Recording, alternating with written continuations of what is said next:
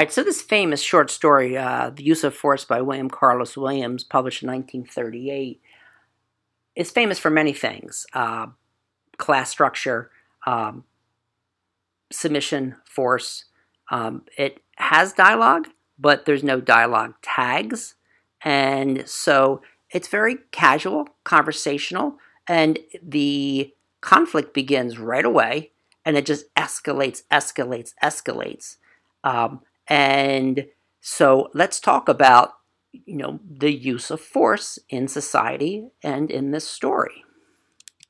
As a teacher, especially when I taught um, you know kids that struggled with learning and refused to do their homework, refused to listen, uh, the class clown who wanted attention, things like that. And I totally understood why they were doing what they were doing. You know, if you're not getting attention at home, if you're not getting positive attention, if you're not, you know, making it in the world, whether it's in sports or academics or whatever, you're going to you're going to get attention, right?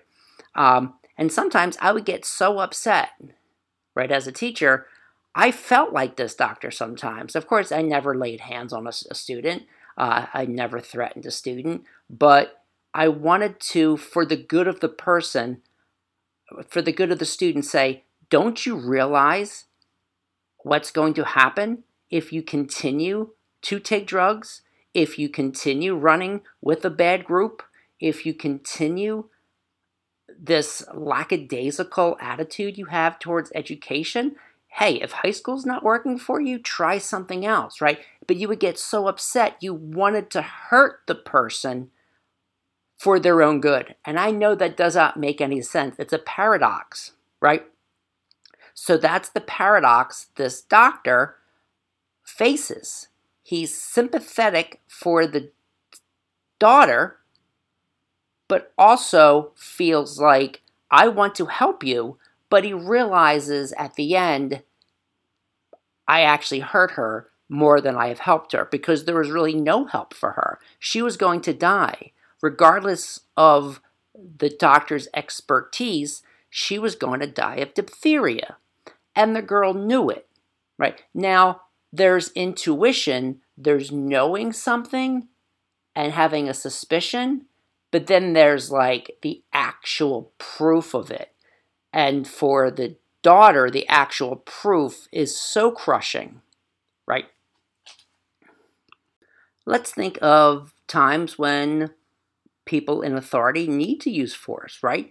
Uh, police officers hey, I told you to stop. I told you to, I had my sirens on. You didn't listen. You didn't take out your, and so there's the use of force. And sometimes that use of force is deadly force. So we get, you know, tased, you know, shot, and we can criticize saying, okay, why did this person get shot? It was, uh, you know, there was a headlight out or a tail light out. Is that a proper use of force?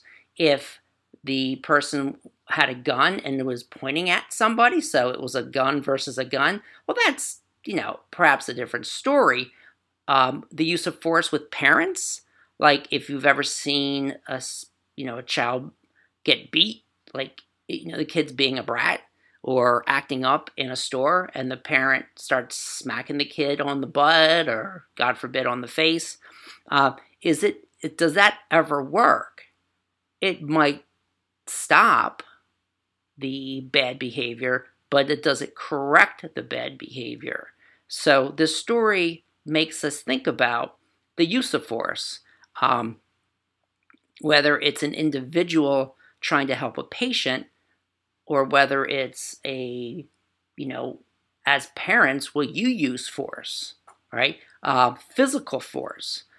Of course, you know, the Americans and the Brits and the, and uh, the French needed to use physical force against the Germans and the Italians and the Japanese because that was the really only way that you're going to stop uh, the genocide and you know Hitler taking over and Japan taking over and uh, and Mussolini on their coattails.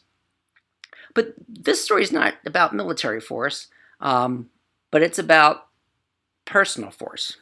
All right, let's take a look how the doctor describes the family. All right, they were new patients to me. All I had was a name, Olson. Right. Please come down as soon as you can. My daughter is very sick. Right. This note. When I arrived, I met the mother, a big, startled looking woman, very clean and apologetic, who merely said, Is this the doctor? and let me in. All right, so here we have, you know, a big, startled woman. We have the doctor, and then immigrants, Olson. Uh, the story is 1938. Um, we really don't need to know that it's the Great Depression to understand the story, but it perhaps helps, right? $3 is a lot of money in the Great Depression, so the child needed to be really, really sick. And that's another reason the parents are so upset with the child is that we're paying money for this good doctor to come and we feel rather embarrassed, right? Because you're not cooperating, right? So there's all this force on this kid. And it's almost like if you've ever been or seen a like a meeting where you have the child and you have five teachers, you have the principal, you have, you know, the vice principal, you have the guidance counselor, and sometimes I just feel for the child because everyone there seemingly wants to help the kid, but there's so much pressure and the parents are threatening to take away football and there's like, you know, there's so much pressure on this kid is you know, no one is actually forcing a tongue depressor down the throat, but there's still this this this use of force, right? So what we see here is kind of the the doctor a bit of condescension, right? Um, and you know, saying as strong as a heifer in appearance. A heifer is a cow, right? Um, so again, there's this kind of noblesse oblige or like condescension on the doctor. He's not a bad person. He is there on a house call to help. All right. But again, you know, he feels, I see him as feeling a little bit superior. And what I love about this story is that it's it's told as if he's just telling it. Right? It's very casual. Right? When he says, um, she had a fever for three days, began the father, and we don't know what it comes from. So it's this kind of overheard dialogue. My wife has given her things, you know, like people do, but it don't do no good, right? It don't do no good, right? We can tell the education level based upon the dialogue, even though there's no quotations. And then there's a lot of sickness around. So we thought, you know, T H O T thought you'd better look at her over and tell us what is the matter. As doctors often do, I took a trial shot at it as a point of departure. Had she a sore throat? All right, so what we see here is the doctor is telling the story after it has happened, all right, and is approximating and delivering as close as he can to what actually happened but it's not in a formal style at all. Okay. Now, why doesn't the uh, William Carlos Williams, why doesn't he use uh, quotation marks like, uh, come on, it Cokes, just open your mouth. Such a nice man, put in the mother. Look how kind he is to you. Well, because it's he's recreating it. You know, it's like he's remembering what had been said to him. And so you don't need the quotations, it makes sense totally the way it is. Come on, do what he tells you. He won't hurt you. Now, there's some irony, right? He won't hurt you. Uh, he will be hurting her. And that I ground my teeth in disgust, right? So there we have his condescension. If only they wouldn't use the word hurt, I might be able to get somewhere. They know when you use the word hurt, oh, he's not going to hurt you. This isn't going to hurt. Yes, it's going to hurt. Or like they say, this is going to hurt me more than you. Well, that's always a lie right? Now, what the author does, uh, Williams does, he, he creates a lot of pathos for the child. Um, you know, he moves closer, and with one cat-like movement, both her hands clawed. So we have a extended, uh, you know, uh, metaphor here. Cat-like crawled instinctively for my eyes. She almost reached for them too. In fact, she knocked my glasses off. The one broken several feet away. All right, and then of course the parents are embarrassed They're apologetic. You bad girl, said the mother, taking her, uh, taking her and shaking her. Now they're doing this. Would you shake and say your child's bad if you know she has very short time to live? I don't think so. And what I see happening here is that the girl is doing everything she can to protect the knowledge that she knows. She knows and she wants to protect herself because it's like it's it's for me to know. I know what's wrong. I know I'm going to die. I don't need to be put through this. And of course she's a child, she doesn't have much say. Then again, she does have power in the way she can treat these three adults physically, right? I cannot force a student to do well in class, no matter how physical or how many zeros I give. They're still always the one in control. Now we see the, the doctor change his perspective. He says, I'd already fallen in love with a savage brat. All right, a little bit of an oxymoron, right? And not really a savage brat. It's not really oxymoron, but the idea of falling in love is a bit of paradox. And the parents were contemptible. In the ensuing struggle, they grew more and more abject, crushed, exhausted, while she, now again, he's using words as an educated man, like abject, crushed, exhausted, which shows his education level, while she uh, surely rose to magnificent heights of insane fury, of effort bred of her terror of me. Now, think about why do we fear the dentist? Why do we fear going to the doctor? Because they they're going to hurt us. The doctor, the dentist, and the doctor could say you have cancer and you have two months to live. Now the father here is trying his best, and he's a big man. So here we have the irony too that he the doctor's about ready to have success, but he released her at critical times because he was ashamed at her behavior and he was he dreaded hurting her, right? But his dread also that she might have diphtheria made him go tell me to go on go on. He himself was almost fainting while the mother moved back and forth behind us, raising and lowering her hands in agony of apprehension. Put her put her in front of you on your lap, I ordered, and hold both of her wrists. So now he's the one in total control. I am telling you as the use as the as the force to do what you want me to do. But as soon as I did, the child let out a scream. Don't, you're hurting me. Okay, but now towards the end of the story, uh, the violence gets, you know, it's it's this rise in tension in a short story. You don't have the exposition. You don't know these characters well. You need to get to the conflict very, very quickly. And so what he does is grasp the kid's head, shoving this wooden tongue depressor. Some critics have seen this as sort of a sexual assault, right? Um, and and he's furious at this child, right? And he uses that that that that dash. I was grown furious. Long pause at the child, and he's trying to hold himself down, but he couldn't. So we have words like grip the wooden blade, and the mother is like, "Aren't you ashamed? Aren't you ashamed to act like this?" You know, uh, but she knows she's trying to protect the truth, and she's trying to protect her dignity and then you know the mouth is cut she's screaming hysterical shrieks um, perhaps i should have desisted and come back in an hour but no doubt it wouldn't have been better because i would have seen at least two children lying dead in bed of neglect in such cases so this has been going on and the doctor is used to this so from the doctor's point of view it's almost like i can't see another child die of diphtheria. I can't, I, I'm facing death every single day and I'm frustrated. And I would have torn the child apart in my fury and enjoyed it. Right? It's always a shock for students to say, like, why would he enjoy tearing this child apart? There's this there's this paradox, right? He's there to save her, but at the same time, she's doing everything in her power to thwart his ability. And if we think of people who abuse power, whether it's cops or teachers or, you know, pedophile priests, it's like, I told you to do something and you're going to do it. No. Okay, then I'm going to use force. Right.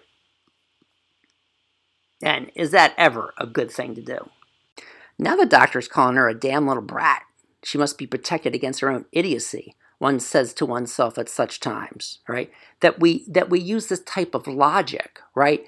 I needed to shoot the person. I needed to to beat the person up to protect them from their own idiocy. Well, okay, that's what we may say to ourselves, but really is that the right thing? Others must be protected against her. It's a social necessity. All these things are true, right? He's he's convincing himself of this, but he hasn't convinced himself of that at all. And he says, but in a blind fury, a feeling of adult shame bred of a longing of muscular release are the operatives. One goes on to the end. Like once he starts something, he needs to go all the way to the end, even though he knows it's wrong. And then in the conclusion, in the final unreasoning assault, all right, there's that kind of oxymoron. It's this is he's trying to use reason, but it's this is unreasoning assault. I overpowered the child's neck and jaws. I forced the heavy silver spoon back of her mouth and down her throat until she gagged. This this is what he's doing to this dying kid. And there it was, both tonsils covered with membrane. She had fought valiantly to keep me from knowing her secret, right? And like these parents, we know we need to know your secret. No, I'm trying to I'm trying to protect myself. She had been hiding the sore throat for three days and lying just to escape the outcome. Now she was truly furious. Why? Because what she always knew and suspected all along was now confirmed by this doctor. She had been on the defensive before, but now she was attacked. So it's like insult to injury. You're dying, and yet you're still being abused. She tried to get off her father's lap and fly at me while tears of defeat blinded her eyes. Right? Uh, the father is like trying to protect her, right? Oh, you're my daughter, you're my daughter, but she wants to fly off the lap and flying at me, you know, at the person who has the force while she's defeated and blinding her eyes. So the pathos, the emotion there, right? So we have social class playing a vital role in this. All right. Um, and there's this question, number four Would the author have achieved the same effect if he had chosen? Um, if he if he had chosen a student teacher relationship rather than the doctor patient, um, I, you know, doctors can you know touch patients, right? That's what they do. They they listen to your heart. They do this. They do that. Um, teachers teachers don't touch students, so it would be different. You could probably have this, a similar theme, but the violence of it, there's no way me, a teacher, is going to shove a heavy metal spoon down someone's throat, right? For their own good, right? That's just not going to happen, right? Um, so it's the relationship here. I am the authority, I'm the educated one, coming to a poor house that does not have much money, and I'm going to be their savior. But he is not their savior, and he actually uh, hurts the girl in spite of himself. So, you know, did the doctor have to resort to the use of force? No. Was the outcome going to be the same? Yeah. Right? And so, you know, at a traffic stop, does does a cop have to like shoot somebody, just write down the license plate and get the person later.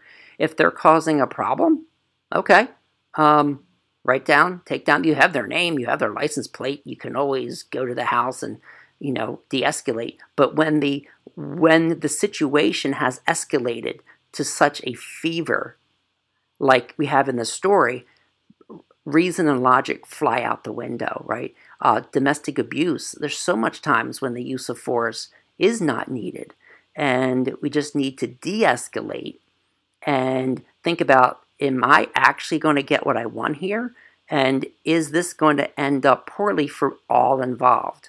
Everyone involved in the story is hurt. The girl will die. The doctor has lost faith in his his humanity, right? And the parents are, of course, in like in shock uh, that they've been forcing their young daughter to submit to this abuse, right? Uh, and it all makes sense. They want to protect her, but sometimes the very things we do to protect our children, um, very, very vulnerable people in our society, is not actually the best thing for them at all. Um, and sometimes we just need to step back and see what other ways besides force can be used. Thank you.